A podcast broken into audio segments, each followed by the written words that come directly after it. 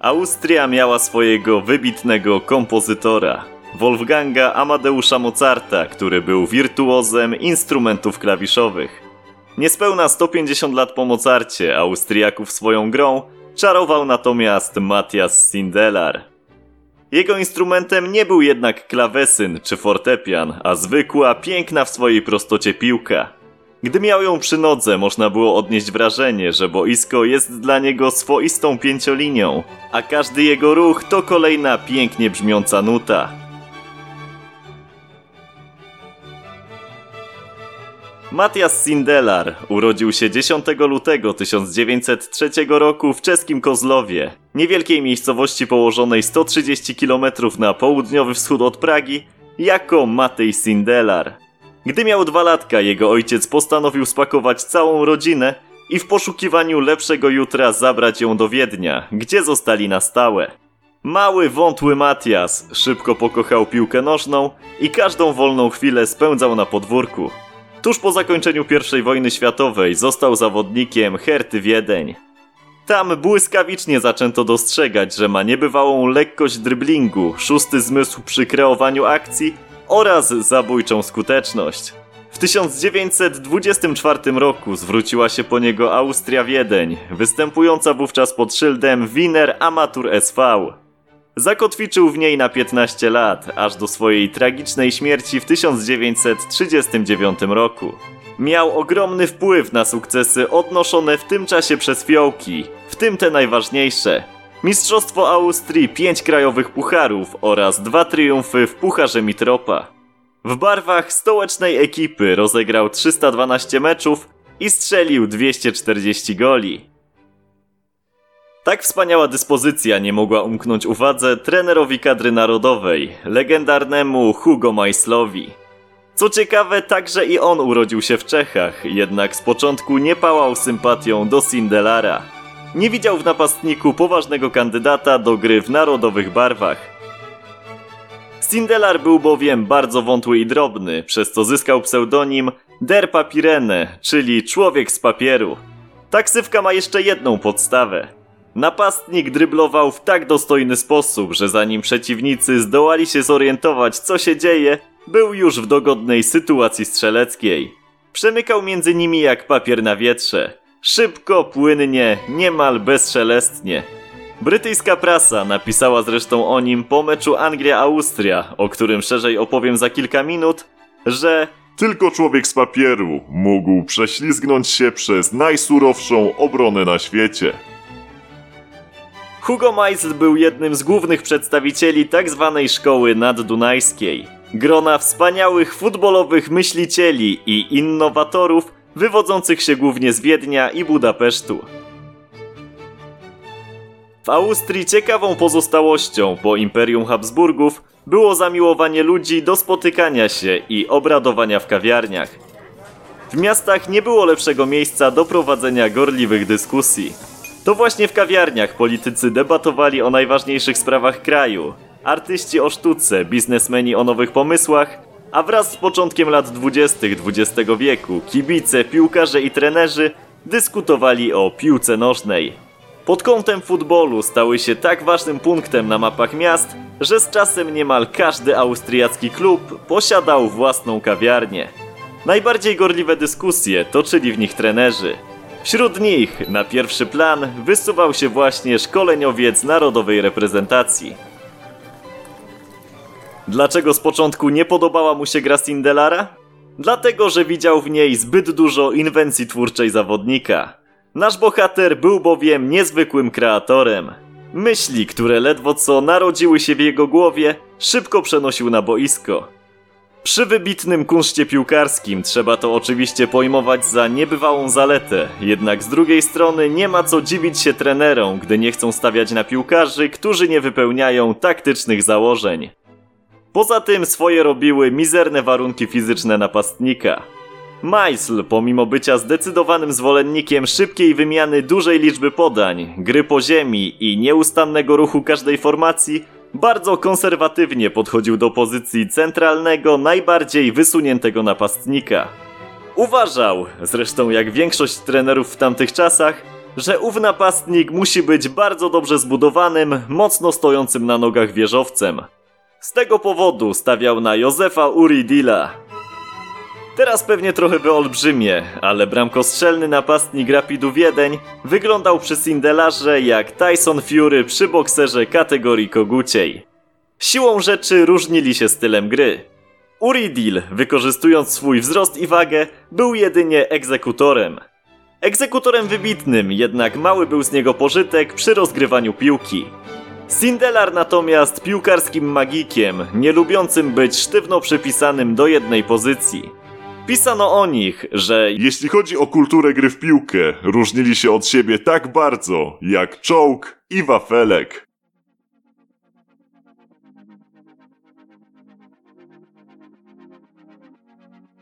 Swoich pierwszych ośmiu oficjalnych występach w narodowych barwach Derpa Pirene strzelił cztery gole, co jednak nie zadowalało Majsla. Panowie ponadto pokłócili się ze sobą, co jeszcze bardziej obniżyło notowania podopiecznego.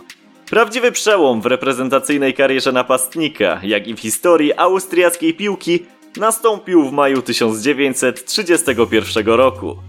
Podczas kawiarnianych dyskusji najbliższe otoczenie Majsla słusznie zwróciło uwagę, że jego fantastycznie zorganizowanej taktycznie drużynie brakuje tylko jednej cechy kreatywności.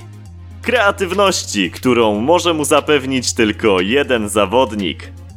Wszyscy polecali trenerowi, by schował dumę w kieszeń, spotkał się z napastnikiem i znalazł dla niego miejsce w składzie.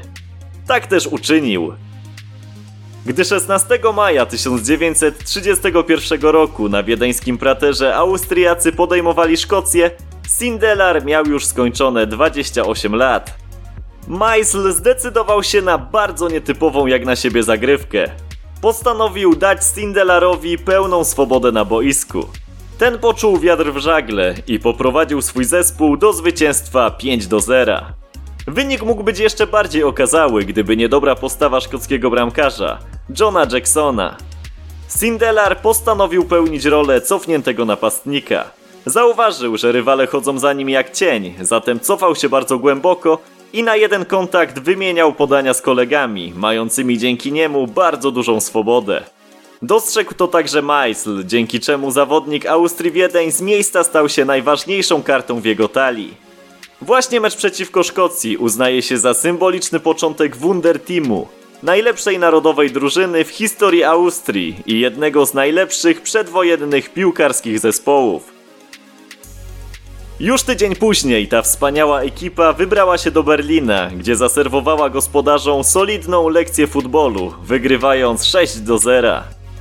Urażeni Niemcy zażądali szybkiego rewanżu. Ten odbył się już we wrześniu tego samego roku. Gdyby Niemcy wiedzieli na co się piszą, w Wiedniu prawdopodobnie w ogóle nie wysiedliby z pociągu. W stolicy swoich rywali ponieśli kolejną sromotną porażkę. Tym razem 0 do 5. Uznaje się, że Wunder Team funkcjonował w ciągu 15 meczów, począwszy, jak powiedziałem, od wspaniałego zwycięstwa nad Szkocją. Tym czasie piłkarze Meisla odnotowali 12 zwycięstw, 2 remisy i porażkę. Strzelili 62 gole, stracili 18. Liczba zdobytych bramek mogła być jeszcze większa, jednak głównym celem ofensywnego kwintetu Sindelar, Vogl, Schall, Krzweilt i Zizek było przede wszystkim zostawienie po sobie jak najlepszego wrażenia artystycznego. Wachlarz ich możliwości był tak szeroki, że często celowo nie oddawali strzału na bramkę, a przez długie chwile dręczyli swoich przeciwników w ich własnym polu karnym. Tłum to uwielbiał. Jednocześnie Sindelar był tak wybitnym dryblerem, że nieraz pozwalał odpocząć swoim kolegom i rozpoczynał indywidualny seans, podczas którego nie rozstawał się z piłką. Wiedeńskie gazety pisały, że jest zawodnikiem, którego nie tylko należy podziwiać, ale i brać z niego przykład, bo zdecydowanie wyprzedza swoją epokę. Reprezentacyjny bramkarz Rudolf Hiden o grze swoich kolegów mówił tak – Zazwyczaj podczas meczów miałem niewiele do roboty, ale ani przez chwilę się nie nudziłem. Stałem i zaciekawiony przyglądałem się tej sztuce. Czułem się, jakbym był w teatrze. Byli tak fantastyczni, że nawet ich porażka z Anglią do dzisiaj wzbudza emocje.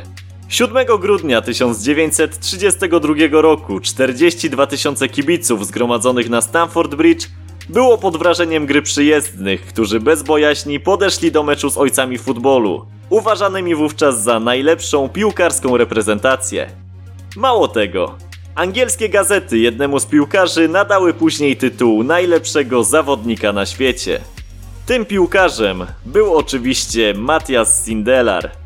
Synowie Albionu wygrali 4 do 3, a napastnik Austrii Wiedeń zdobył dla gości jednego gola.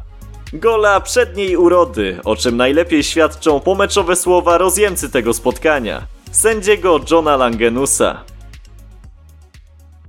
Bramka Sindelara była arcydziełem, którego nikt nigdy nie osiągnął w starciu z takimi przeciwnikami jak Anglicy. Sindelar wyszedł z linii środkowej i po prostu ominął każdego, kto mu się przeciwstawił, a potem umieścił piłkę w siatce. Niech zgadnę, słysząc ten opis, mieliście przed oczami zapewne trafienie Diego Maradony z Mistrzostw Świata 1986. Zgadza się i przeciwnik, i sam styl zdobytego gola. Przytoczę kilka innych wyników Wunderteamu. Austria-Węgry 8 do 2, Szwajcaria-Austria 1 do 8, Francja-Austria 0 do 4, Belgia-Austria 1 do 6.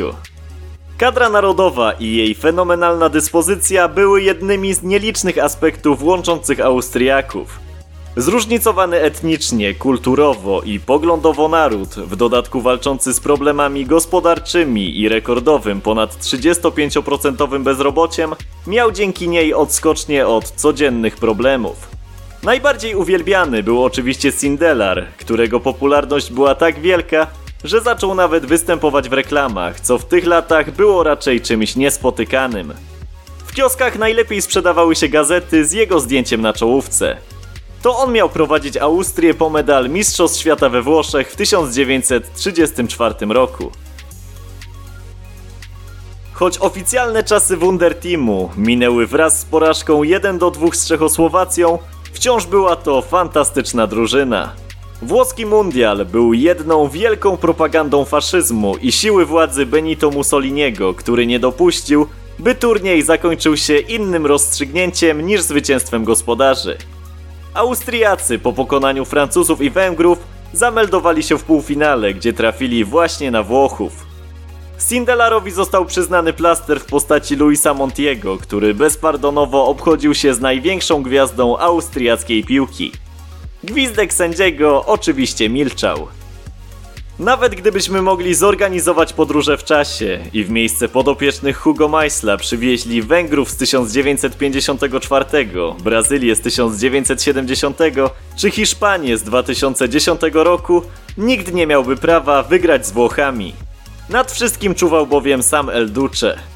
Austriacy przegrali 0 do 1, a w meczu o trzecie miejsce ulegli Niemcom 2 do 3. Do Wiednia wrócili zatem jako czwarta drużyna na świecie, bez medalu. Lepiej miało być 4 lata później we Francji, jednak Austria, choć wywalczyła awans na mundial, to ze względów politycznych do Francji pojechać nie mogła.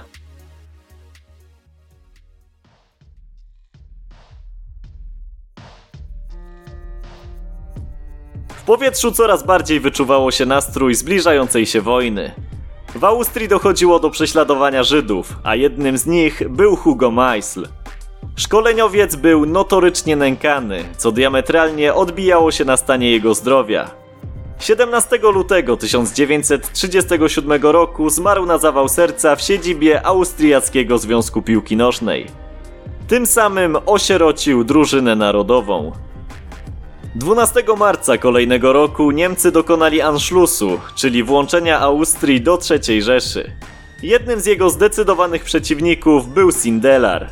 Jego Austria-Wiedeń, w której od lipca 1937 roku pełnił rolę grającego trenera, była uznawana za klub żydowskiej burżuazji. W związku z tym osoby z nim związane i sami zawodnicy nie mieli łatwego życia po opanowaniu miasta przez Niemców. Sindelar, jako katolik i bożyszcze tysięcy Wiedeńczyków, był z początku traktowany ulgowo.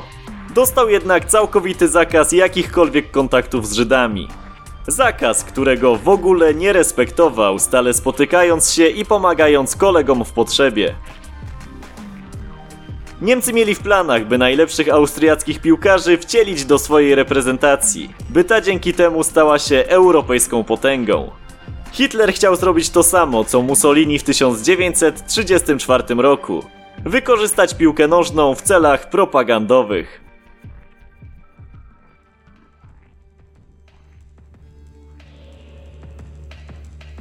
3 kwietnia 1938 roku na Praterze odbył się mecz Austria-Niemcy, który z jednej strony miał być pożegnaniem tej pierwszej ekipy narodowej, a z drugiej symbolicznym przywitaniem się nowej kadry z wiedeńską publicznością. Austriaccy piłkarze dostali przykaz, że absolutnie nie mogą wygrać tego spotkania. Powiedziałem już, jakie podejście do Anschlussu miał Matthias Sindelar. Kilka tygodni wcześniej stanowczo odmówił gry dla drużyny narodowej okupanta. Swoją decyzję uargumentował wiekiem, bowiem liczył już sobie 35 lat oraz licznymi kontuzjami, które coraz częściej powodowały grymas bólu na jego twarzy.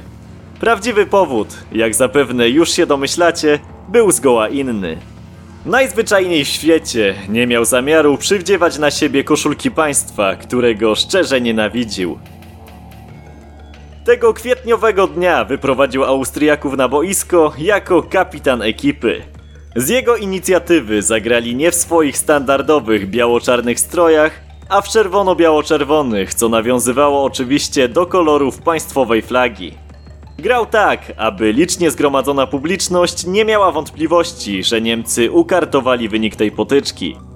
Rozgrywał fenomenalne zawody, ośmieszał przeciwników, ale gdy już znalazł się w dogodnej sytuacji, nie starał się zdobyć gola, a ostentacyjnie podawał futbolówkę wprost w ręce bramkarza lub do chłopaków od podawania piłek stojących za bramką. Kibice szybko zrozumieli, co tutaj jest grane. W przerwie meczu formalni gospodarze potyczki ponownie dostali ostrzeżenie. Sindelar postanowił się wyłamać i pokazać, jak głęboko w nosie ma Niemców i zakończyć ten żenujący teatrzyk. W 70 minucie wpisał się na listę strzelców, czym uszczęśliwił 60-tysięczną widownię.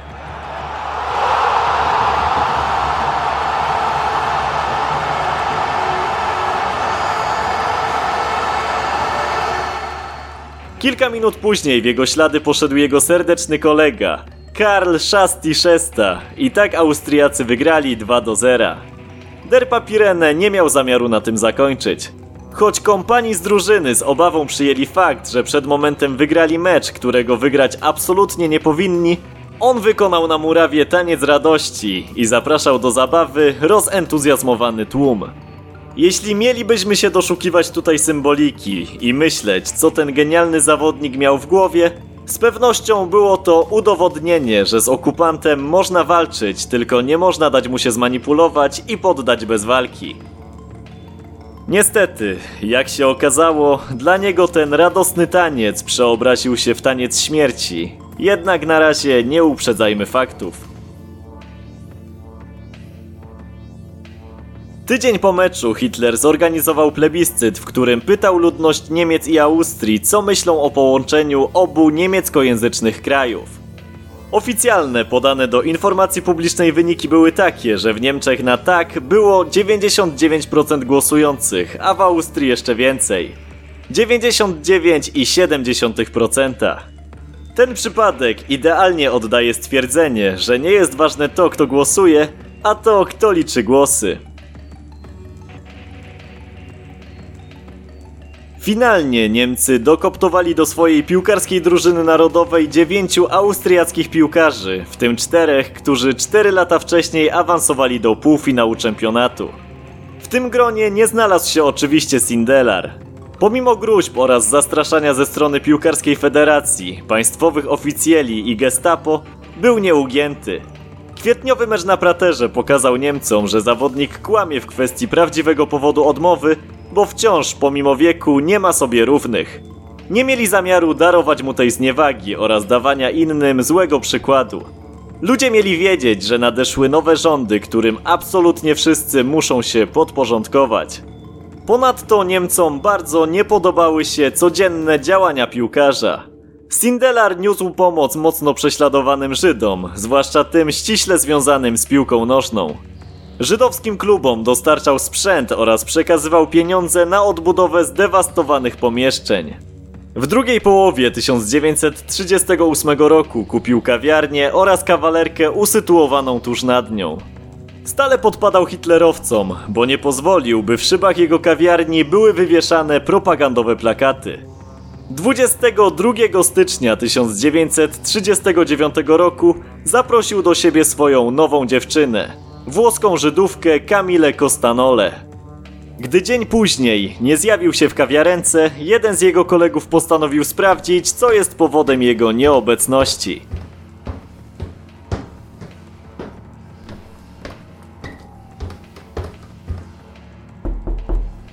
Pukał do drzwi kawalerki, a na brak odzewu wszedł do środka. Tam zastał makabryczny widok. W łóżku leżała naga para. Sindelar już nie żył, Kamila była nieprzytomna. Zmarła kilka godzin później w szpitalu. Kochanków zabił ulatniający się z piecyka tlenek węgla.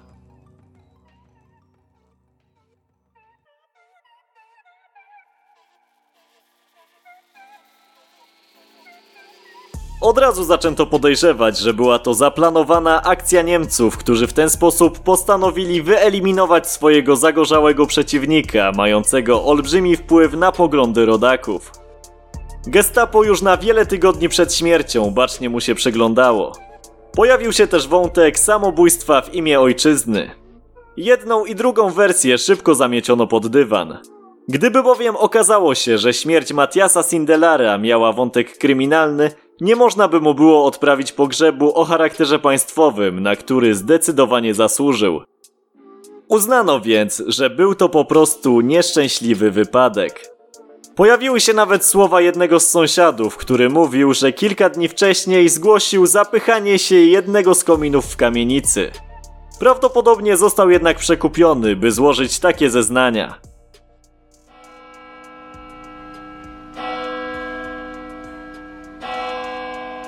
Na pogrzeb najlepszego austriackiego zawodnika w historii przybyło ponad 20 tysięcy osób. Znakomita większość z nich była pewna, że ich piłkarski idol został zamordowany, a ci, którzy za to odpowiadają, chwilę wcześniej poprosili jeszcze Sindelara o autograf. Matthias Sindelar zmarł w wieku niespełna 36 lat. W reprezentacji Austrii rozegrał 43 mecze, w których strzelił 26 goli. Wspomniany mecz z Niemcami na Praterze nie jest uwzględniany w statystykach. Dziś możemy się zastanawiać, jak wyglądałyby te liczby i losy Wunderteamu, gdyby Meisl postawił na niego kilka lat wcześniej. Przypomnę, że oparł na nim grę drużyny, gdy napastnik miał 28 lat. Pariser Tageszeitung napisał o naszym bohaterze tak. Grał w piłkę tak, jak arcymistrzowie grają w szachy. Mając szeroki ogląd pola, zawczasu kalkulując ruchy i kontrataki przeciwnika, niezmiennie wybierając najbardziej optymalne rozwiązania. W pewnym sensie miał w nogach rozum odpowiedzialny za wiele niesamowitych i nieoczekiwanych zdarzeń, jakie się kończynom w trakcie biegu przytrafiały. Strzał Sindelara trafiał do siatki niczym idealna puenta. Zakończenie pozwalające zrozumieć i docenić kompozycję utworu. Dziennikarz sportowy Willy Meisl, brat trenera Hugo Meisla, Sindelara wspominał słowami. Był naprawdę symboliczny dla austriackiej piłki w szczytowym okresie. Bez krzepy, ale z wielkim mózgiem. Technika z pogranicza wirtuozerii, precyzyjnej pracy i niewyczerpanego repertuaru sztuczek i pomysłów. Miał chłopięcą radość z wyczynów piłkarskich, przede wszystkim z nieoczekiwanych zwrotów akcji i ruchów, które zostały szybko zrozumiane i podzielone przez jego partnerów, wychowywanych na tej samej fali. Austriaccy kibice nigdy nie zapomną Matiasa Sindelara. Nie tylko dzięki temu, co wyprawiał na boisku, ale i za wielką miłość do ojczyzny. Uważam, że był tak wybitnym zawodnikiem, a jego historia na tyle fascynująca, że i my powinniśmy o nim pamiętać.